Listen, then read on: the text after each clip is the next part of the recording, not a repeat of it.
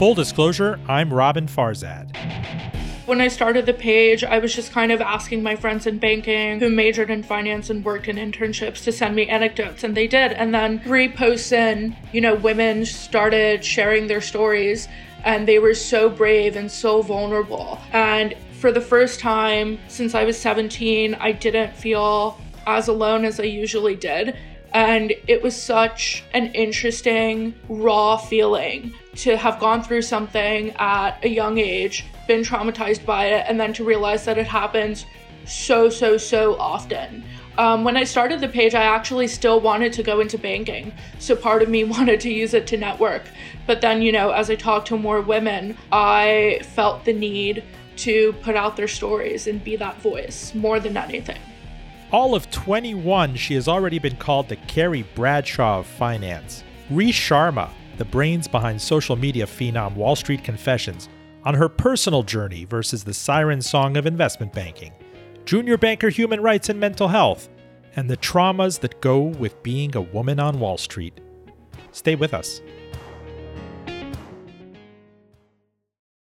This episode is made possible by the support of Salomon and Ludwin a boutique wealth management firm dedicated to helping families make smart financial decisions. You worked hard and sacrificed to create and build wealth.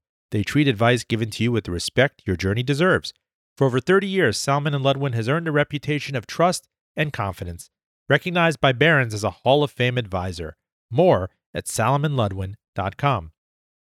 Full Disclosure podcast to NPR One, Spotify, and Apple at linkfulldradio.com.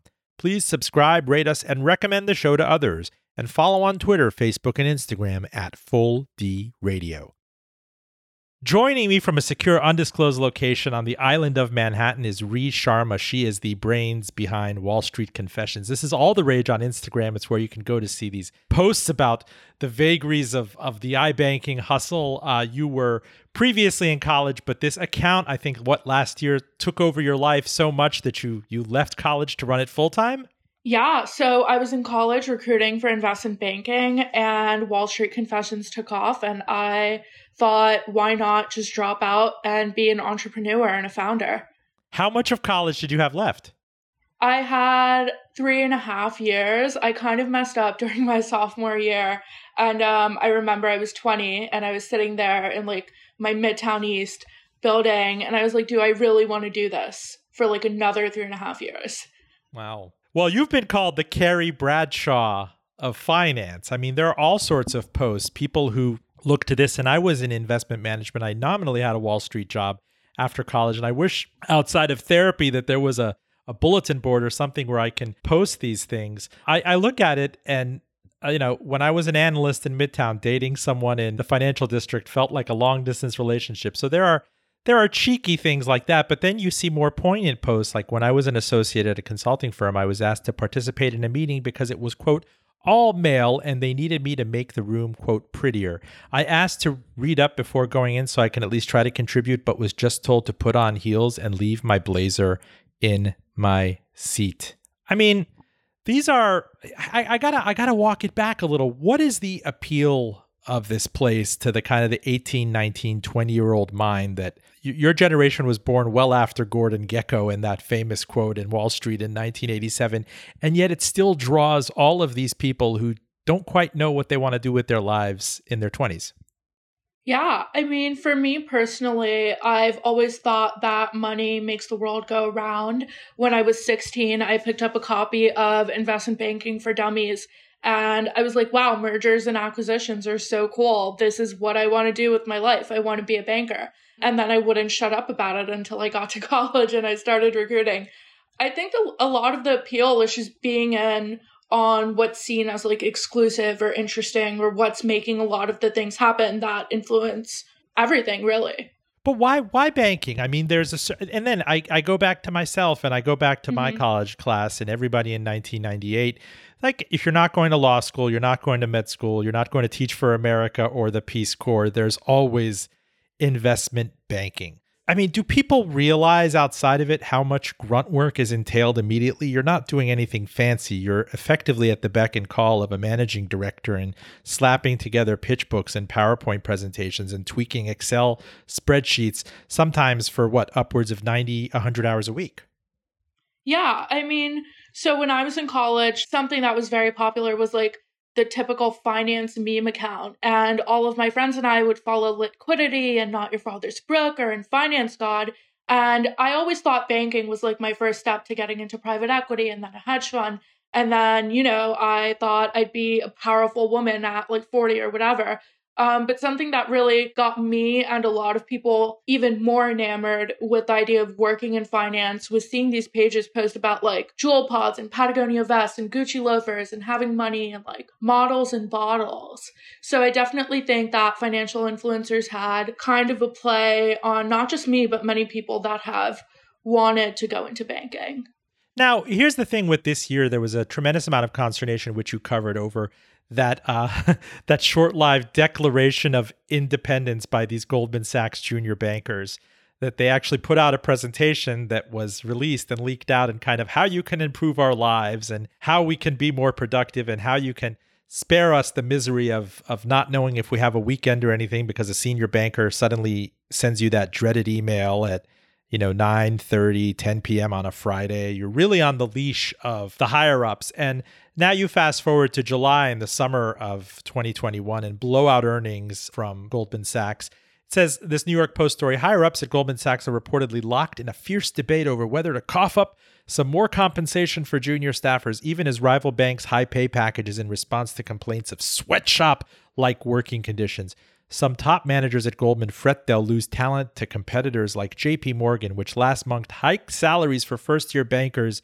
from 85 grand to 100 grand, or overseas banks like UBS, which are allowing employees to work from home at least part time, according to the Financial Times. You know, Ri, there's this school of thought, and I'm sure you've followed it a lot, that said that you know what you bought into at this point. It's a very privileged position for somebody to be making six figures pre or post bonus right out of college.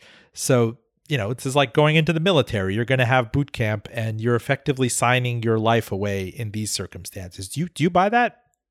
Um, I think in many ways I used to when I was recruiting and when I was in college. I always kind of knew that even though you could buy yourself a lot of things for a 23 year old with a banker's salary, you would be on the desk for a long time. And I would read forums like Wall Street Oasis and I would buy into it. But now you know, communicating with so many people on Wall Street Confessions, I don't really buy into it. I think banks should be doing better for their junior employees so they can actually keep them around. You know, I see another post here it says when I told my managing director I was spending Saturday going to a food tasting ahead of my wedding, he responded, "I didn't go to mine, but sure, go ahead." That's one microaggression.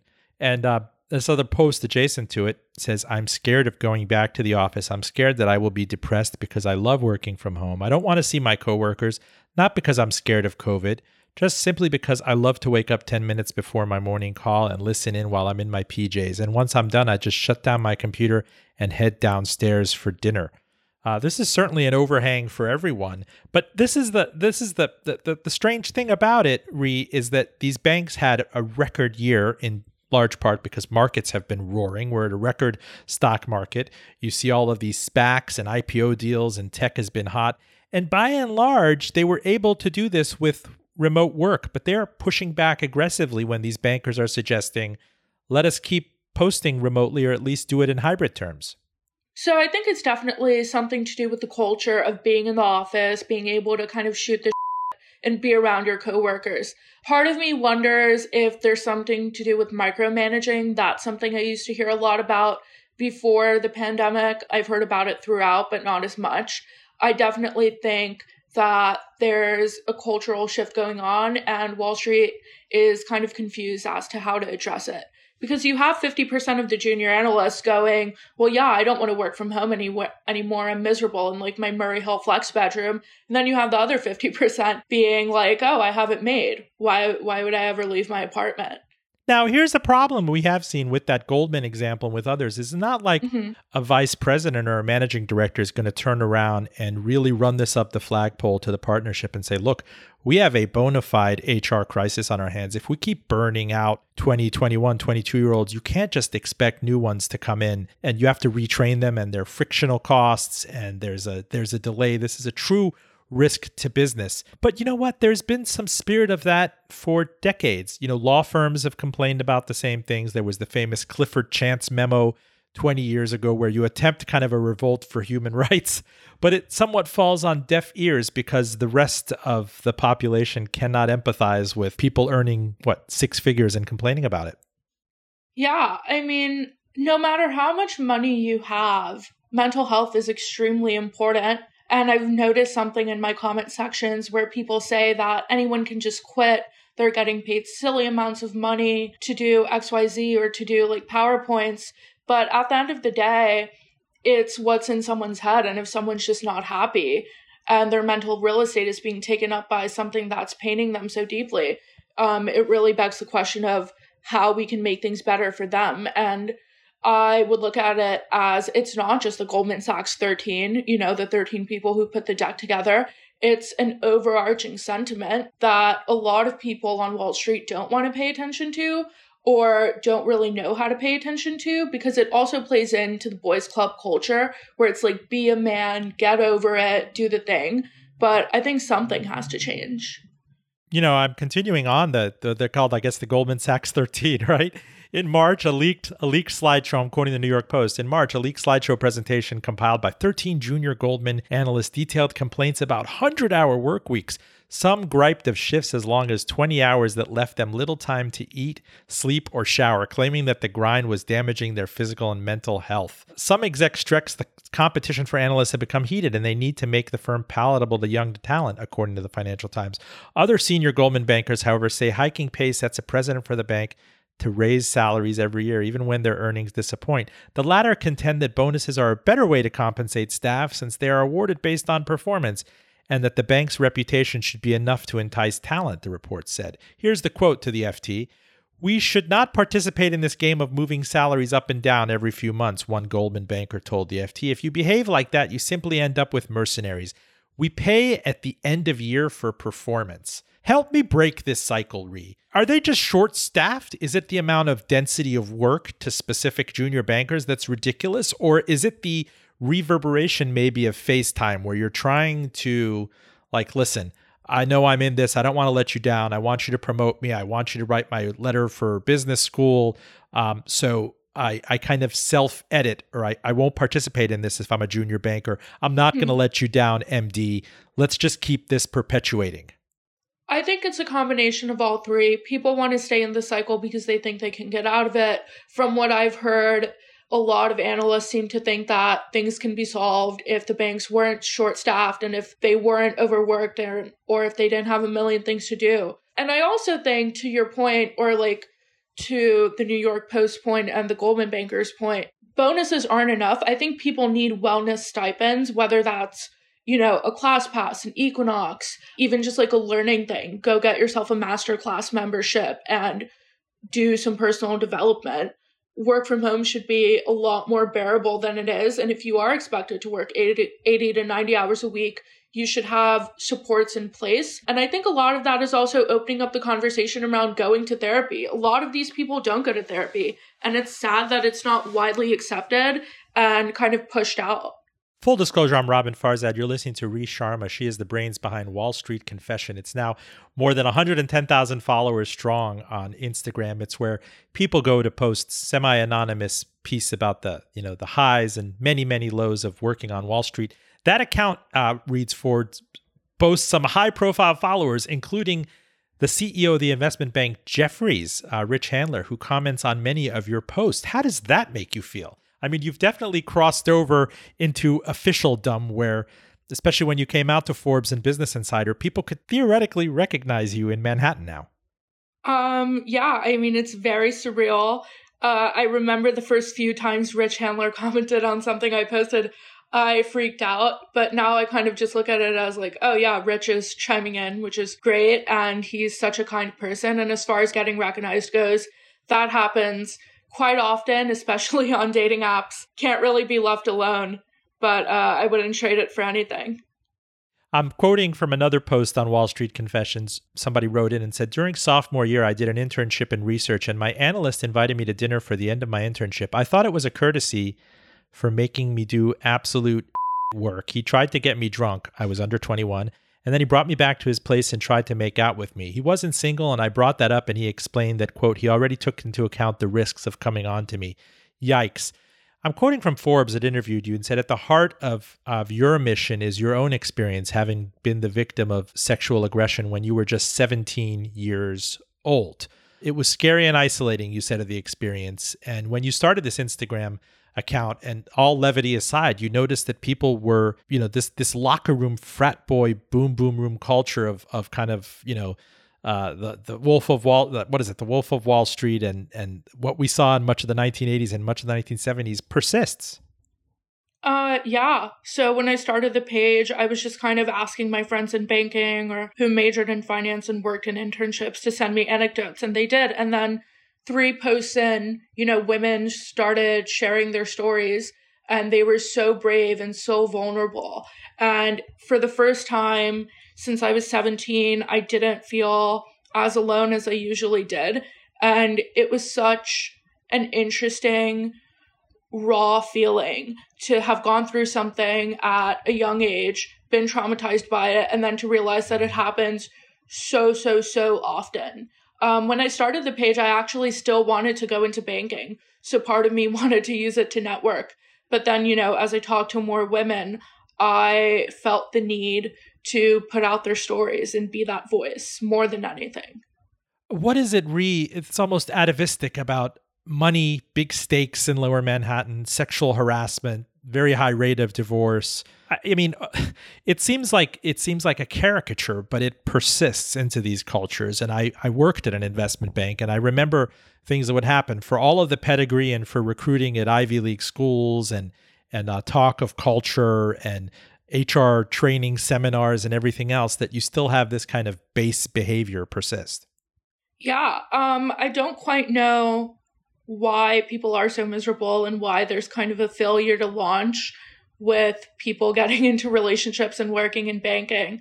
Um, and that's just, of course, from my own personal experiences and some friends who work in banking and are going through their own things. But I definitely think that, you know, people get money and they change and they grow and that affects people around them. Let me ask you at the very basic skill set, why I this I struggle with this question. Part of me wonders if a lot of these investment banks just open up on-site printing and design operations because you're out there recruiting very expensive pedigreed students often and you you do these highfalutin presentations about culture and teamwork and uh, some of these banks still ask for SAT scores and you bring them in. And most of the time, I hear that you're still tweaking pitch books and Excel spreadsheets and PowerPoint presentations. And I mean, again, isn't this more of a kind of a vocational thing? Do you really need people who majored in great things and wrote amazing dissertations and, and did projects and were salutatorians to slap together pitch books? Am I missing something? Is there something more kind of high end, high minded at, at what you're recruiting at 22 years old for Wall Street?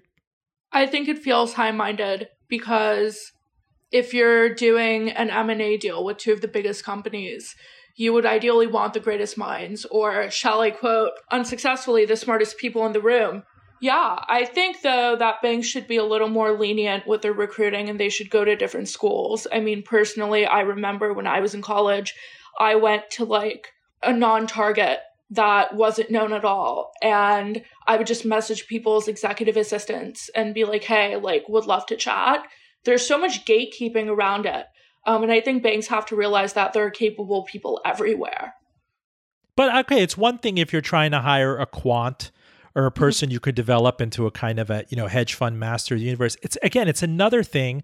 Yes, I know they're you know, I, I, spoke to an editor of an MBA publication and said they're buying the brand, they're buying the pre screening that some of these schools did. But I thought when I was part of it that it's cynical in that You recruited us for all of these aspects and these merits. And again, we're just slapping together pitch books and waiting for an MD to contact us late at night and say, Can you go in and tweak this number? Can you do this? It's not the analyst that's determining the number or the free cash flow valuation of an M&A target. They're just doing again Kinko's work, mm-hmm. design work. It's very kind of vocational tech. I would agree with the theory that some banks do buy branding when they go to Ivy League schools. And having not interned in investment banking, I can't really speak to so much of the day to day, but I could see the point of view that you're coming from. It says in the Forbes piece, the whole experience you had has led to some surreal moments of quasi fame. At a recent birthday party in Brooklyn, somebody walked up to you and asked, Are you Wall Street Confessions before praising your work? Again, this is kind of becoming borderline sex in the city, right? Carrie Bradshaw type moment where you're writing these dispatches. You initially had interest in kind of networking your way to use this as a cocktail mm-hmm. party talking point, and now it's kind of you know it's art imitated life so much that you've become this phenomenon unto yourself. Yeah, so getting recognized consistently happens. I can't really get away from it anymore, but I am quite happy that people know who the woman behind Wall Street Confessions is. Mostly because I remember when I started the page, people thought I was like a 30 year old man working in banking. Um, and I know it can come off as quite dry or have like kind of a mean sense of humor sometimes. But I wanted people to know that it's a woman and to feel like the page has been humanized. But um always surreal. And I, I've been on dates and I've been in relationships where it's just been very implicit and it's been said, literally, please never write about me. Don't want anything out there. Um and you'd be like, so "Here, let me turn off my recorder." Just a joke. I'm quoting a late 2019 post on Wall Street Confessions. The burnout is real. I've thought about going to a shrink, but my insurance won't cover it. So I just drink because my firm pays for that, the anonymous post read. You mentioned it earlier, but this talk of mental health, you see people like Arianna Huffington and, and various celebrities and others talking about it, but there has to be a reckoning where people stop using euphemisms on Wall Street at the big consulting firms and realizing that this is a true threat to productivity and business and and uh, the, the, the overall uh, longevity of the firm. I can tell you anecdotally that these uh, these attorneys who are on partnership tracks tell me that you know they left the careers. They said the only thing they missed cynically were the mental the generous mental health benefits of working at these bulge bracket law firms because you had a partner or two who was experiencing it herself and realized that we need to have this out there to kind of mitigate the pain and the stress of of billing whatever 2400 hours a year. Yeah so i've gotten people sending things in about feeling really guilty for having doctor's appointments or for having therapy and i think it's so wrong. I'm a big believer in therapy. I go to it. I live by it. Um, i think everyone should have a therapist. It's kind of sad that people don't think they can get one or don't think that they have time in the day to just go and see someone and talk for like 30 minutes to an hour Ria, uh, what was the breaking point where you said, like, I don't need to do this? I don't aspire to do this anymore. I can kind of wear my head high and, and do something purely entrepreneurial. Yeah, so last year I quit one of my internships working for this like San Francisco startup and I was unemployed for a month. And my manager and agent now, Brian Hanley, who's the CEO of a talent incubator called Bullish Studio, was selling ads for a brokerage. And one of my finance meme friends was like, Yeah, you should message him. And I kind of needed the money. So I messaged him and I was like, Hey, like I know you're selling swipe up ads, would love to be included. My followers are high earning individuals who work on Wall Street. Perfect fit. And then I said, By the way, are you hiring? You could use some help with your Instagram. And Brian hired me within like the next one to two days. It was amazing. And then after a few months of working at Bullish and after shaping Wall Street Confessions with his help, he's been such a mentor.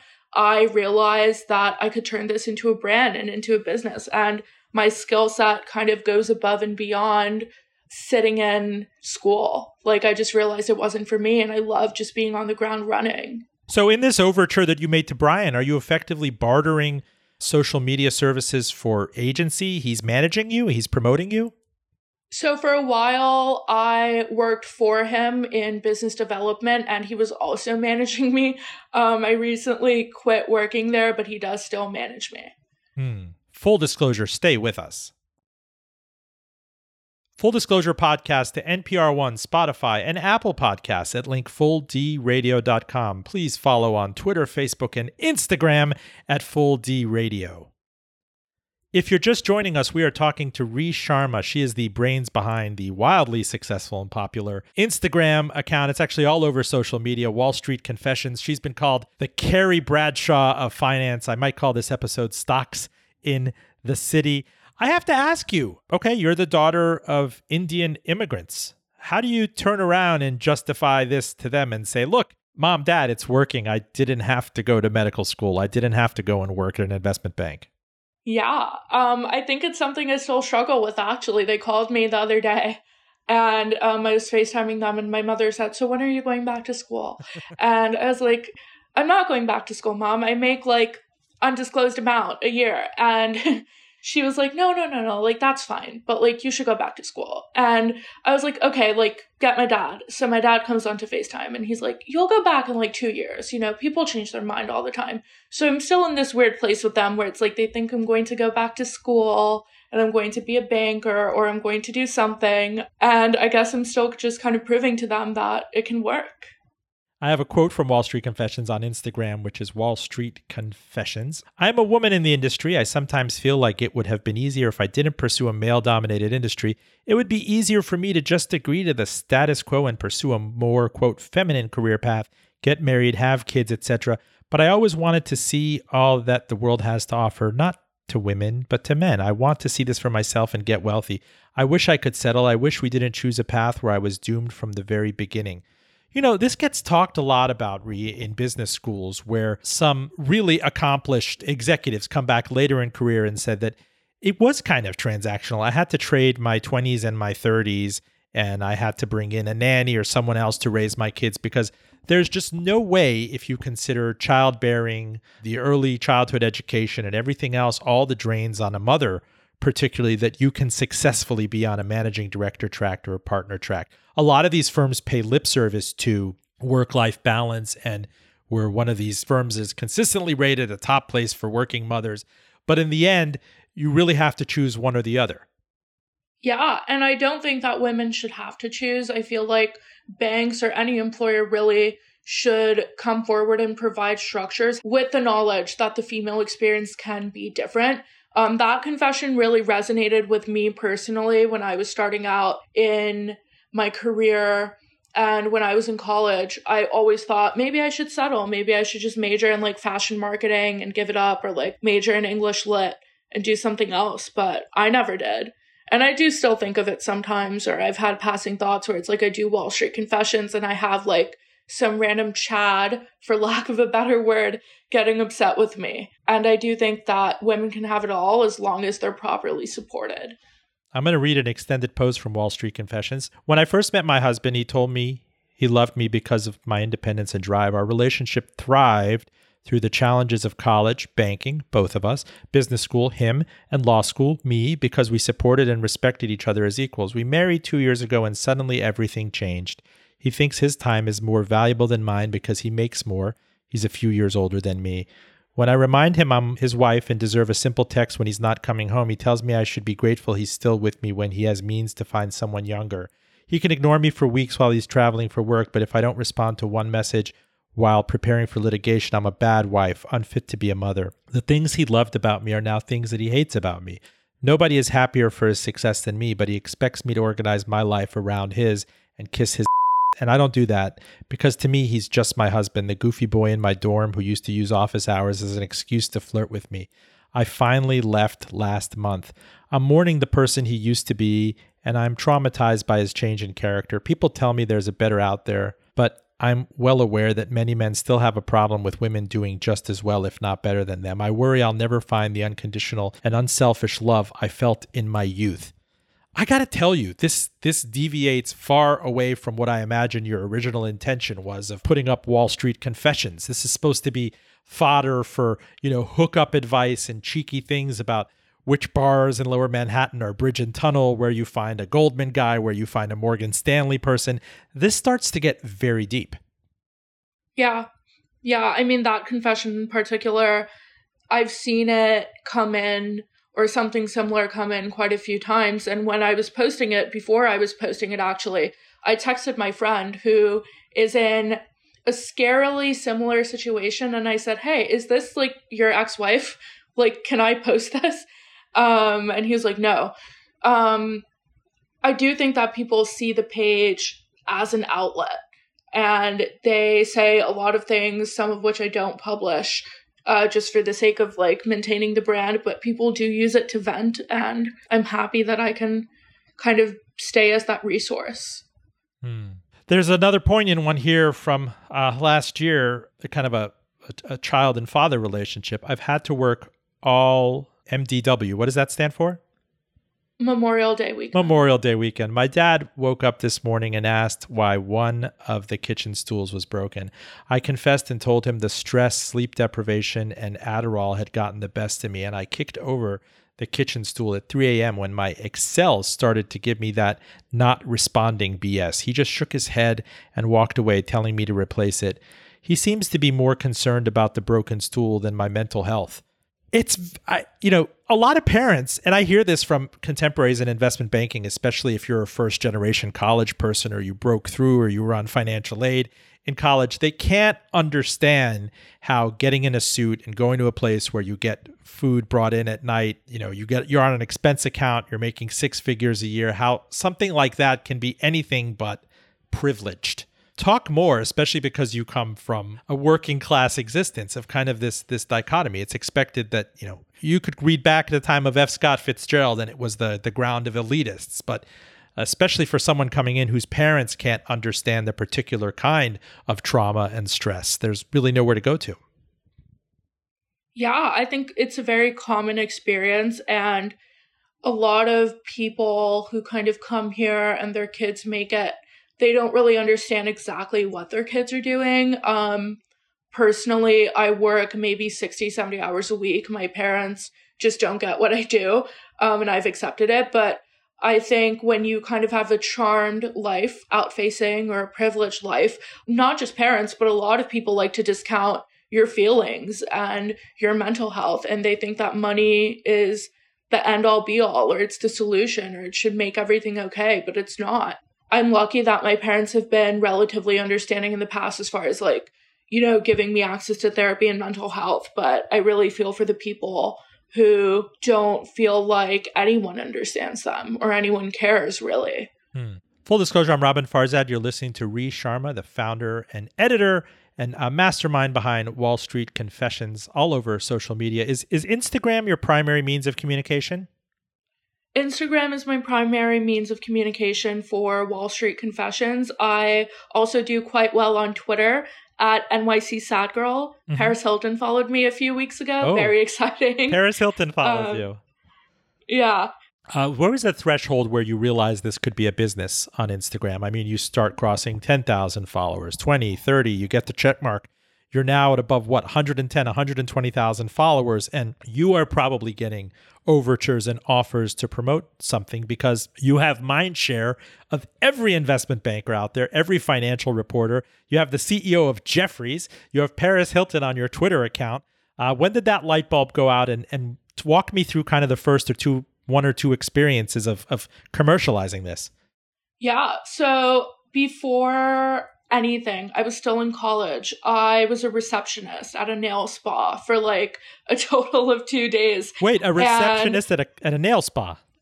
Yeah, for like two days. They were hiring, and I was like a freshman, and my parents like you know were kind of like, eh, maybe like think about getting a job. So I did. I like walked down the street from my dorm, and I was like, oh, you're hiring, great.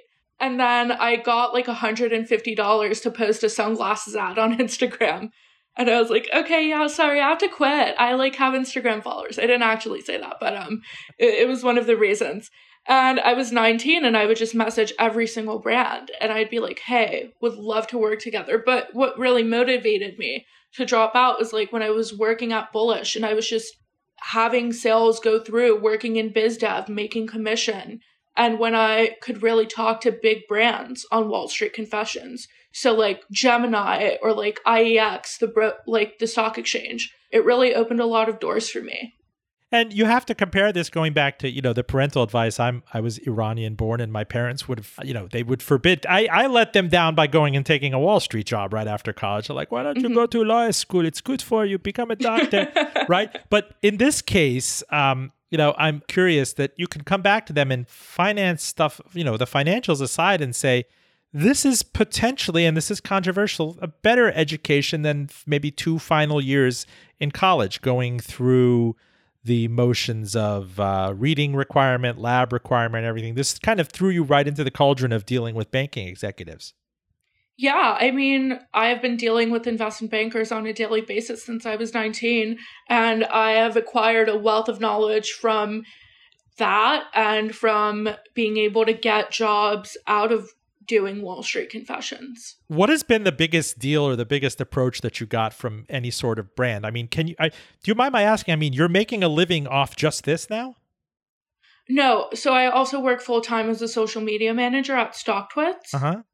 So that's my day job, but Wall Street Confessions is a big part of my life. Wall, how how much does this have to scale for it to take over your life? You know, we had on the show once Arnold Kim, who's got editor of Mac MacRumors, and I you know he was a nephrologist. Uh, actually, went through medical school and was a kidney doctor 20 years ago. And at some point, Mac MacRumors had done so well, and he was making so much on the website that he he calculated, he interpolated, I could commit 50 hours a week to this or nephrology, and this will be more lucrative. Yeah, I mean, put a dollar number on it or like a figure.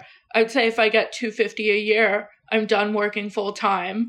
Um, as long as I'm doing things and I'm adding value and I'm also, you know, continuing to live the life that I live, I see no problem with going full time with something like this. Are you do you have any employees or are you at the brink of kind of you know, is there a potential Wall Street Confessions empire in the making, or it can continue to be done with you and your laptop? I'm thinking of Carrie Bradshaw, right? I'm thinking of Wi-Fi and work from home, and you're still decidedly anonymous. I mean, people can Google and see your picture, but people will continue to recognize you. I'm, I'm sure CNBC and Bloomberg and others have called. Oh, they haven't. Um, I'm still waiting on Bloomberg, but Oh, they will after Hopefully. this. But, so, I mean, here's the deal. It's like you can. Have you? Are you on the brink of hiring people? I want an intern so badly. I'm not hiring one until I can afford to pay them what I think I would I would have wanted as an intern. Um, but I do have my agent Brian, and I do have some other people who help out every now and then, and uh, we're working on some very exciting things. Ri Sharma of Wall Street Confessions, I want you to you know, in the in, in the final stretch of this interview, if you were brought in by a truly well-meaning investment bank, mm-hmm. right? And we wanted to create this whole thing from scratch. Let's say deal flow is where it's at. We're great. You know, New York City comes back. You can control for all of these other things. How would you build the investment bank uh, kind of dynamic from top to bottom from scratch? As far as interpersonal things go, I would just put a lot of focus on having an appropriate amount of staff, having wellness stipends, giving people what they need. And well, what's a wellness stipend? I mean, Help me figure out first what a wellness stipend personally, is. if I had a wellness stipend, I would hope for like $300 a month for my Equinox membership, right? And that can be used as you need it. I would also put focus into bringing coaches in. I think coaches are undervalued, quite frankly. I've talked to Denise Shull, who inspired Wendy Rhodes on Billions. She's so brilliant. So many people could use her perspective. And I would just focus so deeply on people versus cash flow. Because if you have money, you have money. But it the real thing is making sure that people aren't burning out. And another thing that we haven't really touched upon is I would make sure that HR is friendly towards women. Women have reached out to me and they've told me that HR has screwed them over a million times. One of my close friends went through such a traumatic experience that she shared on the page.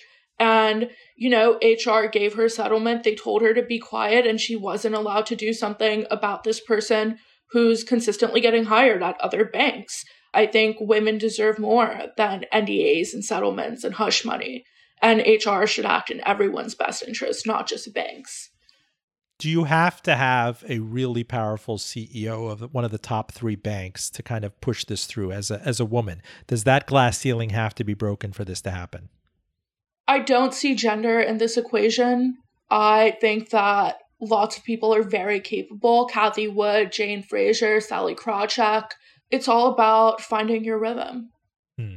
Turn it towards uh, the younger people out there who are maybe, I don't know, you see them on stock StockTwits. Some people in their teens in college are following the markets and still have this idea in their head of what a Wall Street job is versus the reality of it. I mean, what are what are some things do you get do you get approaches from them? Do you dish out advice? Do you connect them to people who can maybe brace them and prepare them for this process? I remember in my case I was assigned a mentor at the investment bank that I worked at who turned out to be a really you know, corrupt and abusive person. I mean, you pay a lot of lip service to things like this, but there was precious little time for producers to actually go out there, people who are making money and and take a person under their wing and truly impart like real heartfelt wisdom. Yeah, I mean, first of all, I'm so sorry to hear about your experience.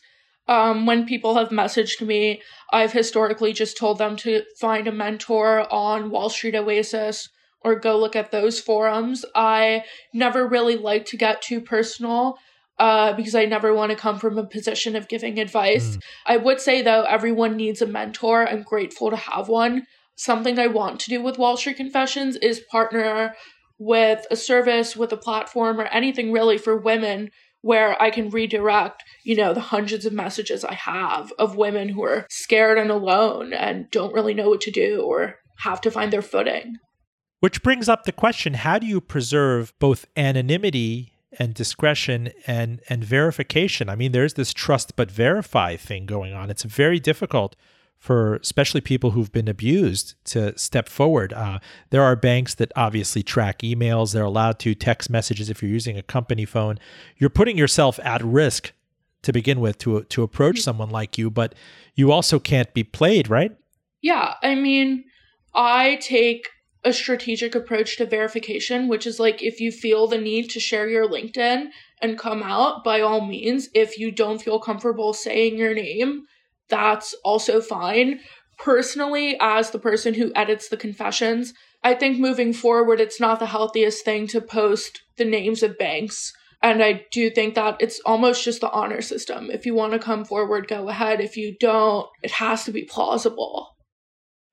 I'm quoting from Wall Street Confessions on Instagram. My managing director calls lower income people, quote, the poors. It's amazing to see Bonfire, the Vanities, or Gordon Gekko type behavior persist into 2021. You have to have no sense of self awareness to, to say that around people and, and assume that they'll just laugh it off or say, oh, it's just the way that it works. But it does bring to mind, Ri, the enormous income inequality that's coming out of this period. I mean, very few people expected Wall Street to be such a beneficiary of the pandemic. Markets originally collapsed in March of 2020 when we were coming to terms with COVID 19, but they have roared back. There are five companies now worth more than a trillion dollars. You've had an IPO boom, uh, an iBanking boom, SPACs, I mean, big tech all across the board. And when we come out of this, I think people who have risk assets, real estate, stocks, Bitcoin, everything are going to be far better off from those who don't. And what will we have learned? You know, the history teacher will say at least the Great Depression brought down all sorts of Americans and and and retaught humility and and whatnot. And and in this, we're seeing investment banks, you know, wax victorious on conference calls about blowout earnings and nothing really changing. In fact, uh, the conditions and the inequality just exacerbating. Yeah, I mean, I would almost look at COVID as like our Marie Antoinette moment as a society where it's like we went from everything to nothing.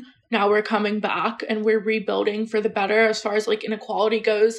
That comment that that managing director made is unfortunately not uncommon. Um, even Gen Zs in the city would say worse.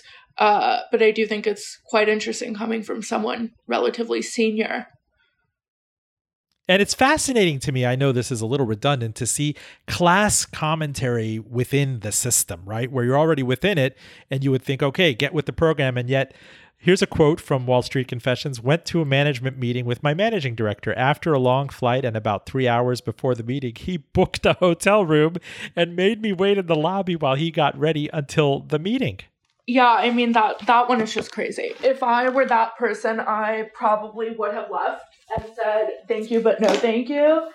Um it just baffles me that people still do that. But if you look at the comment section, one of the themes is just like, just quit your job. Why are you doing this? Um, and I don't think people will ever quite understand that it's easier said than done to quit.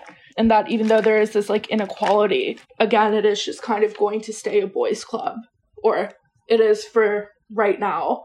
And these things persist until they're called out and until they're talked about. We had an anonymous Q&A, is another post, with the head of our department and group. They laughed at our concerns, told us pay wasn't that important, laughed about COVID bonuses, and to just schedule time off of our calendar to quote, run or do dinner with your wife like we do. We had three associates and no analysts for 10 plus senior bankers. I started therapy for the first time.